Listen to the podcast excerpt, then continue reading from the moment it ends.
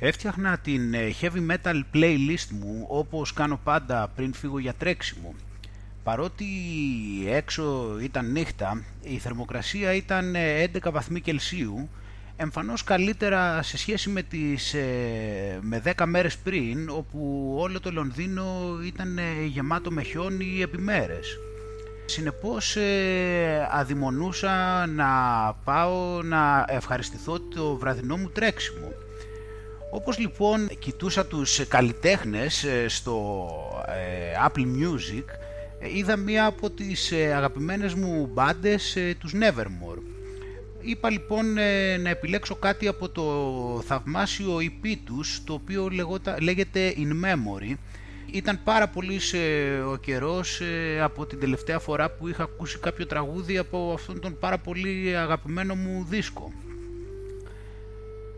Σύντομα ε, βρισκόμουν έξω στον δρόμο κάνοντας τα πρώτα μου χιλιόμετρα. Πέρασα από κάποιους μικρούς δρόμους έξω από το σπίτι και βρέθηκα σε έναν μεγαλύτερο που λέγεται Wood Lane. Δεν είχα κάνει πάνω από δύο χιλιόμετρα όταν ε, πέρασα έξω από το BBC. Όταν ε, φτιάχνω την playlist μου, πατάω το κουμπί να ανακατευτούν τα τραγούδια στη σειρά τους ούτως ώστε να μην ξέρω ποιο θα είναι το επόμενο που θα ακουστεί. Αυτή την ώρα λοιπόν ε, το τραγούδι το οποίο είχα διαλέξει από το In Memory ξεκίνησε να παίζει και ήταν το The Sorrowed Man που σημαίνει ο θλιμμένος άντρας. Τα πρώτα δευτερόλεπτα του μελαγχολικού σόλο της κιθάρας και στη συνέχεια ακούστηκε ο Warrell Dane να τραγουδάει μεταφράζοντας τώρα πάρε με μακριά σε ένα ήσυχο τόπο όπου οι πόρτες της ε, αντίληψης ε, ανοίγουν διάπλατα. Καρμόσυνα πρόσωπα με χαιρετούν εκεί πολύ αγαπημένος και χαμένος χαμένος μέσα μου. Ένιωσα κατάλαβα μάλλον ε, μέσα σε μερικά δευτερόλεπτα ότι υπήρχε ένας κόμπος στο λαιμό μου και ήμουν έτοιμος ε, να βάλω τα κλάματα. Δεν θυμάμαι ποτέ να έχει συμβεί αυτό ξανά στις χιλιάδες φορές ε, που έχω πάει για τρέξιμο στο παρελθόν.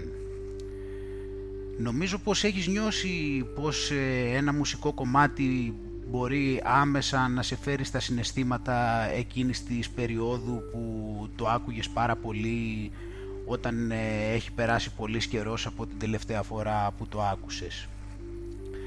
Δεν είχα ακούσει αυτό το τραγούδι για πάρα πολύ καιρό και για όλο τον καιρό που βρίσκομαι στην ε, Βρετανία από τότε που μετακόμισα από την Ελλάδα.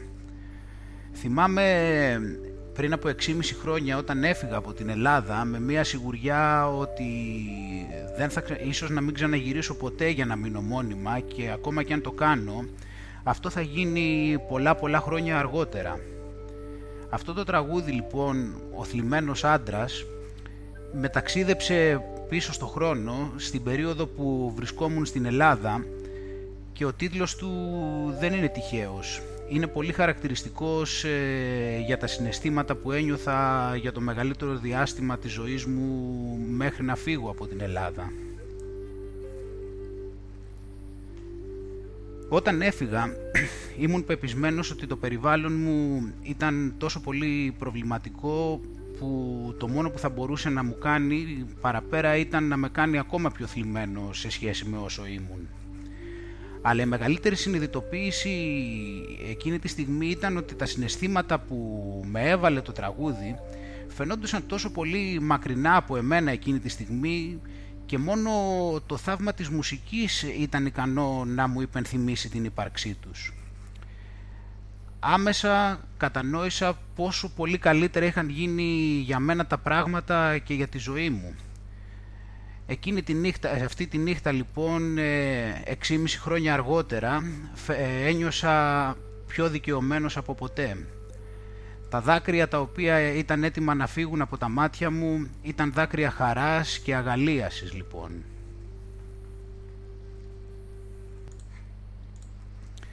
Απευθύνομαι λοιπόν σε σένα που ίσως να νιώθεις κάτι παρόμοιο σε σχέση με αυτό που ένιωθα εγώ εκείνη την εποχή. Ίσως ε, να το έχεις αντιληφθεί, αλλά ίσως και να μην θέλεις να το κοιτάξεις ξεκάθαρα στα μάτια. Ίσως ε, είσαι περιορισμένος σε ανθρώπους που υποτίθεται πως βρίσκονται εκεί γύρω σου για να σε βοηθήσουν, αλλά στην πραγματικότητα τελικά περισσότερο σε βλάπτουν κάθε μέρα που περνά. Ειδικότερα τώρα που η καιροί είναι δύσκολη στον κόσμο οικονομικά, ε, πολλοί πιστεύω ότι βρίσκονται σε μια κατάσταση εξάρτησης από ανθρώπους μεγαλύτερους από αυτούς σε ηλικία, ε, οι οποίοι ήταν εκεί πάντα και κυρίως τις ε, εποχές τις οποίες ε, εσύ μεγάλωνες. Όταν εξαρτάσαι λοιπόν από κάποιον ή από κάποιους είναι πολύ εύκολο να αιτιολογήσεις, να δικαιολογήσεις μάλλον την κατάσταση και να μην αντιληφθείς την αρνητική επίδραση που έχουν πάνω σου.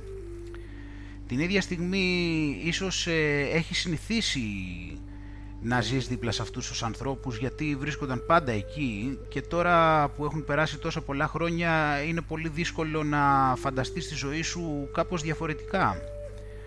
Το θέμα είναι ότι λόγω αυτού του γεγονότος ε, και του ότι αυτοί οι άνθρωποι βρισκόντουσαν δίπλα σου σε εύπλαστες ηλικίες, ό,τι και να κάνουν ή να πούν ε, έχει μεγάλη επίδραση πάνω σου.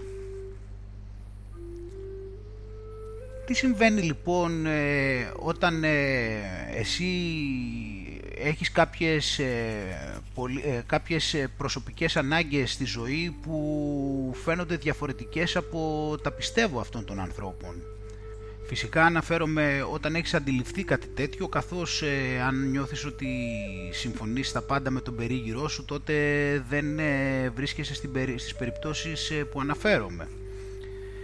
Αισθάνεσαι ότι οι ανάγκες σου λοιπόν ε, θα εισακουστούν; Ε, νομίζεις ότι θα υπάρξει ενσυναίσθηση από την πλευρά του περιβάλλοντος σου για την κατάστασή τους ε, όταν ε, αυτή τους φαίνεται περίεργη.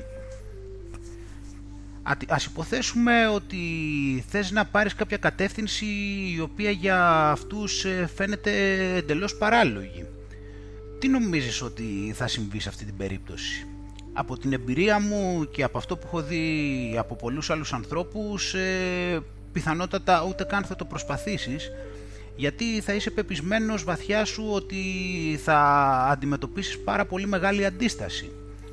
Και τελικά ίσως ε, καταλήξεις και να, ε, να δεχτείς μέσα σου ότι οι άλλοι έχουν δίκιο επειδή δεν θα θέλεις να παραδεχτείς ότι δίλιασες. Συνεπώς ε, πιθανότατα θα συνεχίσεις να ακολουθείς ε, το δρόμο τον οποίο οι άλλοι χάραξαν για εσένα. Αλλά ο δρόμος ε, στον οποίο αναφέρομαι είναι ένα πολύ μεγάλο βήμα και έχει να κάνει με πάρα πολλές αποφάσεις. Ε, φαντάσου, σκέψου όμως ακόμα και τις μικρότερες. Έχεις δει το περιβάλλον σου πραγματικά να ενδιαφέρεται για το τι σε κάνει ευτυχισμένο πραγματικά; Πώς τους έχεις δει να αντιδρούν ε, όταν ε, κάνεις κάτι το οποίο σε ενθουσιάζει αλλά για αυτούς ε, φαίνεται ότι δεν έχει κανένα νόημα στο, στην περιορισμένη αντίληψη της πραγματικότητάς τους; Μήπως έχεις διαπιστώσει ότι παραμένει απαρατήρητο και ίσως και πολλές φορές κριτικάρεται ή όχι; Πώς μπορείς λοιπόν ε, να ανοίξεις τον εαυτό σου προς νέους ορίζοντες όταν ε, έχεις διαρκώς να αντιμετωπίσεις αυτού του είδους τη συμπεριφορά; Επίσης φοβάμαι πως ε, οι περισσότεροι άνθρωποι είναι πάρα πολύ εγωιστές. Είναι τόσο πολύ εγωιστές που ούτε καν μπορούν να αντιληφθούν το μέγεθος του εγωισμού τους. Συνεπώς με τον τρόπο που το έχω αντιληφθεί πιθανότατα θα προτιμήσουν να σε δουν να βασανίζεσαι ε, κάνοντας αυτό που σου έχουν πει ότι είναι σωστό επί χρόνια παρά να αποδειχθεί ότι έχουν κάνει κάποιο λάθος ή ότι να αναγνωρίσουν στην πράξη ότι ο τρόπος σκέψης σου έχει πάει έστω και ένα ελάχιστο βήμα παραπέρα από το δικό τους. Αυτό σημαίνει ότι θα σε συγχαίρουν ε, όταν κάνεις ε, τα βήματα που σε βάζουν βαθύτερα σε αυτήν την κοινωνική φυλακή την οποία η, η προηγούμενη γενιά έχει δημιουργήσει και στην πραγματικότητα έχει, έχει κλειδώσει τους εαυτούς της μέσα σε αυτήν. Αν έχεις την ανάγκη να αναπνεύσεις φρέσκο αέρα όπως είπα ε, θα αντιμετωπιστείς ε, είτε σαν περίεργος, είτε σαν κακός, είτε σαν εχθρός, ε, είτε σαν άχρηστος. Και θα σε πολεμήσουν πολύ σκληρά για αυτό.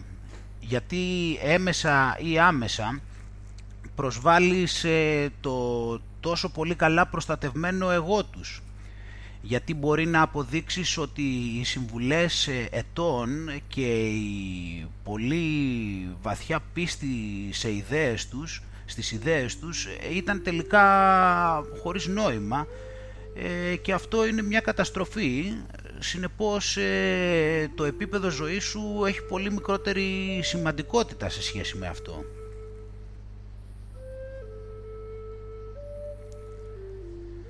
Επιπλέον ε, σε κάθε κοινωνική περίσταση όπως ε, μια οικογένεια ή μια παρέα φίλων ή ένας εργασιακός χώρος και ούτω καθεξής υπάρχει μια ιεραρχία. Αυτό δεν είναι ξεκάθαρο πάντα καθώς οι άνθρωποι δεν θέλουν να το παραδεχτούν αλλά η εξελικτική ψυχολογία το εξηγεί πάρα πολύ καλά.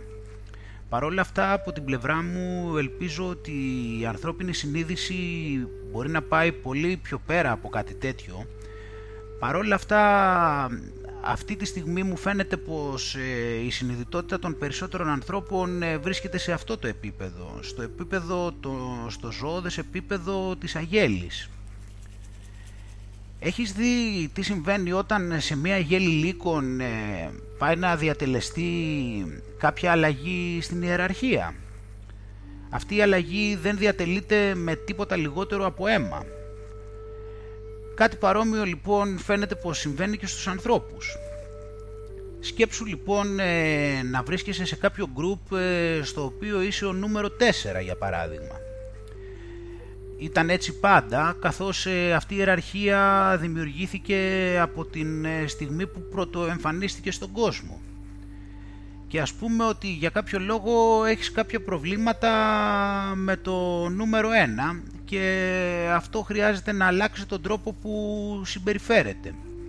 Αυτό είναι απαραίτητο να συμβεί καθώς ε, η συμπεριφορά του σε επηρεάζει πολύ άμεσα στη ζωή σου κάθε στιγμή ούτως ώστε να συμβεί αυτή η αλλαγή δεν έχεις μοναχά να πας ενάντια στο νούμερο 1 που όπως είπαμε θα σε πολεμήσει μέχρι τέλους αλλά καθώς όπως είπαμε η ιεραρχία δεν αλλάζει έτσι εύκολα αλλά θα χρειαστεί να υπερνικήσεις και το νούμερο 2 και το νούμερο 3 οι οποίοι έχουν αποδεχθεί το νούμερο 1 σαν αρχηγό. Αντιλαμβάνεσαι πόσο μεγάλο κόπο χρειάζεται κάτι τέτοιο.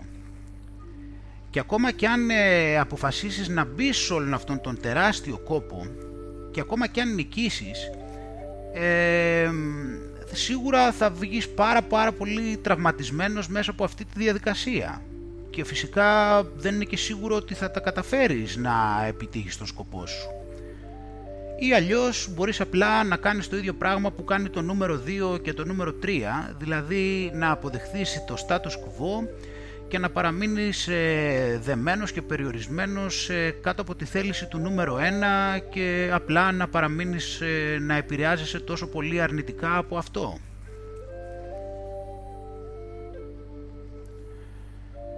Όμως, μιας και είσαι άνθρωπος και όχι απλά ένα ζώο, μπορείς να κάνεις ένα βήμα παραπέρα, το οποίο είναι πολύ πιο έξυπνο. Μπορείς να βγεις έξω από το στάδιο χωρίς να δώσεις κανέναν αγώνα.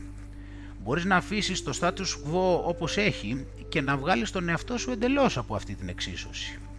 Αυτό φαίνεται για μένα ότι είναι η σοφότερη επιλογή και θα εξηγήσω παρακάτω γιατί. Είτε σου αρέσει είτε όχι, οι περισσότεροι από εμάς έχουμε γαλουχηθεί να είμαστε περικυκλωμένοι από τον φόβο. Φυσικά οι πιο πολλοί δεν το παραδέχονται, αλλά φαίνεται ξεκάθαρα από τον τρόπο που λειτουργούν. φοβόμαστε τις αυθεντίες, ε, φοβόμαστε τους γυρεότερους από εμάς, ε, φοβόμαστε τα αφεντικά, ακολουθούμε τους αρχηγούς, τους γονείς μας και ούτω καθεξής. Αυτό έχει καταγραφεί σαν ένα τατουάζ κάτω από το δέρμα μας επειδή η κοινωνία μας θέλει να είμαστε καλοί πολίτες. Γι' αυτό υπάρχουν οι νόμοι, γι' αυτό στο σχολείο από πολύ μικρή ηλικία μαθαίνουμε να είμαστε στην ώρα μας, ε, να ακολουθούμε τα πάντα που λέει ο δάσκαλος, ε, γι' αυτό υπάρχουν οι τιμωρίες ε, και ούτω καθεξής.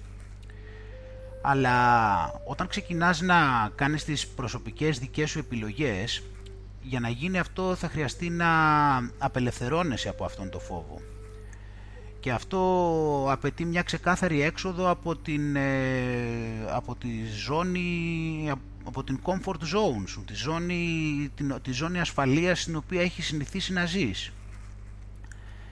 Επειδή εμφανέστατα όταν κάνεις τις δικές σου επιλογές αυτές θα είναι διαφορετικές από τις συνηθισμένες που έχει συνηθίσει ο περίγυρός σου. Αυτό είναι μια μακροχρόνια διαδικασία και είναι πάρα πολύ δύσκολη, γι' αυτό και η συντριπτική πλειοψηφία των νέων ανθρώπων ε, στην πραγματικότητα τις περισσότερες φορές δεν κάνει το παραμικρό βήμα έξω από τη ζώνη ασφαλείας παρότι νιώθει μια ζήλια για αυτούς τους λίγους ανθρώπους που καταφέρνουν να κάνουν αυτό το βήμα ή και περισσότερα. Σκέψου λοιπόν ε, να έχεις να ανέβεις όλο αυτό το βουνό και ταυτόχρονα να έχεις να αντιμετωπίσεις την ηρωνία από αυτούς που βρίσκονται ψηλότερα από εσένα στην ιεραρχία. Φαντάσου τους να σε πολεμούν, δες τους να σε υποτιμούν, δες τους να μην πιστεύουν καθόλου σε σένα οι άνθρωποι που υποσυνείδητα είναι πάρα πολύ επιδραστικοί πάνω σου επειδή ήταν εκεί δίπλα σου σε πάρα πολύ μικρή ηλικία. Αντί να είναι οι πρώτοι που θα έπρεπε να είναι στο πλευρό σου, στην πραγματικότητα είναι οι εχθροί σου. Είμαι σίγουρος ότι τους βλέπεις ε, ακόμα και πριν σκεφτείς μια κίνηση που πάει ενάντια στο καθιερωμένο και παρότι έχεις την ανάγκη να είναι δίπλα σου είσαι σίγουρος ότι θα σε αντιμετωπίσουν πάρα πολύ αρνητικά και τελικά αυτό σε οδηγεί να μην τολμήσεις να κάνεις κάτι. Και είσαι θυμωμένος ή αγριεμένος ανάλογα με την προσωπικότητά σου και παραμένεις να κάνεις τα ίδια πράγματα δεχόμενος ε, τις ίδιες ε, βασικές, ε, τα ίδια βασικά συγχαρητήρια όταν ε, μοναχά κάνεις αυτό που αυτοί θεωρούν σωστό. Πώς μπορείς να συνεχίσεις να ζεις μια ζωή στην οποία δεν υπάρχει καθόλου φρέσκος αέρας;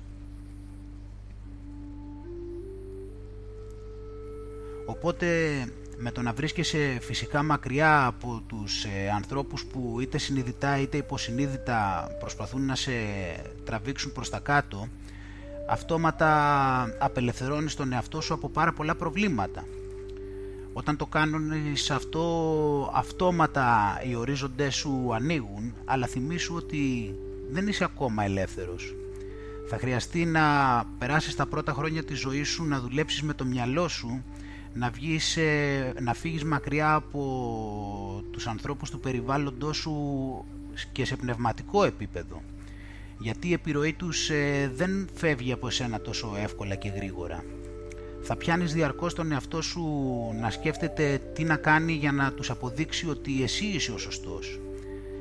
Θα έχεις ε, χιλιάδες ε, εσωτερικές, εσωτερικούς διαλόγους με αυτούς ε, για την σωστότητα των ε, των αποφάσεών σου. Θα έχεις εσωτερικούς διαλόγους με τον εαυτό σου που θα προσπαθείς να, να πιστείς ότι είσαι σοφός και να υπερεκτιμάς τον εαυτό σου. Ο στόχος σου όμως τελικά είναι να τους συγχωρέσεις. Αν προσπαθείς να τους νικήσεις ή να αποδείξεις κάτι σε αυτούς, τότε σημαίνει ότι ακόμα δεν έχεις ξεφύγει με την έννοια, γιατί με τον τρόπο αυτό παραμένεις ακόμα εκεί χρειάζονται πολλά χρόνια αλλά η ελευθερία σου θα είναι αποδεδειγμένη όταν θα καταφέρεις να τους συγχωρέσεις τελικά. Να τους συγχωρέσεις επειδή δεν ξέρουν τι κάνουν. Επειδή κοιμούνται και είναι απλά θύματα των τυχαίων συναισθημάτων τους και επηρεασμένοι από τις εξωτερικές επιρροές του δικού τους περιβάλλοντος, των μέσων μαζικής ενημέρωσης, των εγώ τους και τον, και τον κόμπλεξ τους. Αλλά όπως είπα, σε αυτή την περίπτωση που μιλώ βρίσκεσαι σε ένα άλλο στάδιο. Δεν παίζεις το ίδιο όπως πριν. Οπότε δεν έχει καμία σημασία τι κάνουν οι άλλοι και δεν είσαι σε κανέναν ανταγωνισμό ούτε συναγωνισμό. Είναι μια απόφαση για τους δικούς σου ορίζοντες, για το καλό και για την αγάπη της ζωής και μόνο. Σε αυτό το δρόμο δεν υπάρχουν εμπόδια, υπάρχουν απλά γεγονότα. Συνεπώς, αργά και σταθερά θα μαθαίνεις να επικεντρώνεις την ενέργειά σου στο να δουλεύεις στο δικό σου μυαλό, κατανοώντας τις δικές σου ανάγκες και μαθαίνοντας τι ήταν αυτό που σε κρατούσε πίσω τόσα χρόνια.